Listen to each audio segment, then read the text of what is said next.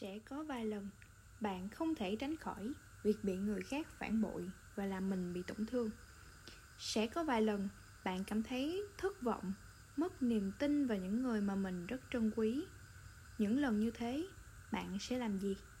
Giận hờn, đau khổ, trách móc, oán hận hay lựa chọn sự tha thứ? Chúng ta mỗi ngày đều có những mối bận tâm riêng, nhưng rõ ràng việc nhìn kỹ vào lỗi lầm của người khác lại được ta ưu ái nhiều hơn. Và đã bao giờ bạn thực sự nghĩ rằng mình sẽ tha thứ cho những lần bị tổn thương vụn vỡ đó?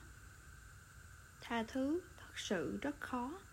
Rõ ràng, trong những lúc tức giận, tổn thương và đau khổ sẽ chẳng ai muốn tìm đến sự khoan dung dành cho người đã đối xử tệ với mình.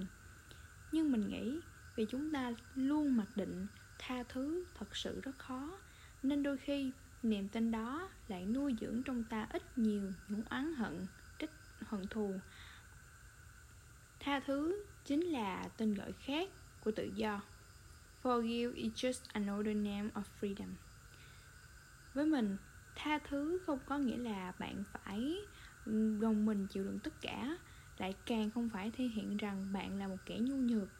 Với mình tha thứ chính là cho đi, là buông bỏ, bởi rõ ràng chúng ta sẽ không thể quyết định cách người khác đối xử với mình, nhưng lại hoàn toàn có thể tự chủ cảm xúc của bản thân dành cho người khác.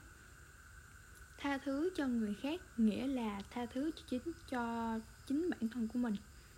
Từ bé mình thường được dạy rất nhiều về lòng khoan dung và mình nghĩ đây là một trong những tính cách tốt nhất để chúng ta có thể thực sự tha thứ. Thay vì nỗ lực giận hờn, oán trách, mình đã học cách chấp nhận. Thay vì khóc lóc, đau buồn, mình đã hiểu những cảm giác này chỉ để đến từ sự bất an của bản thân.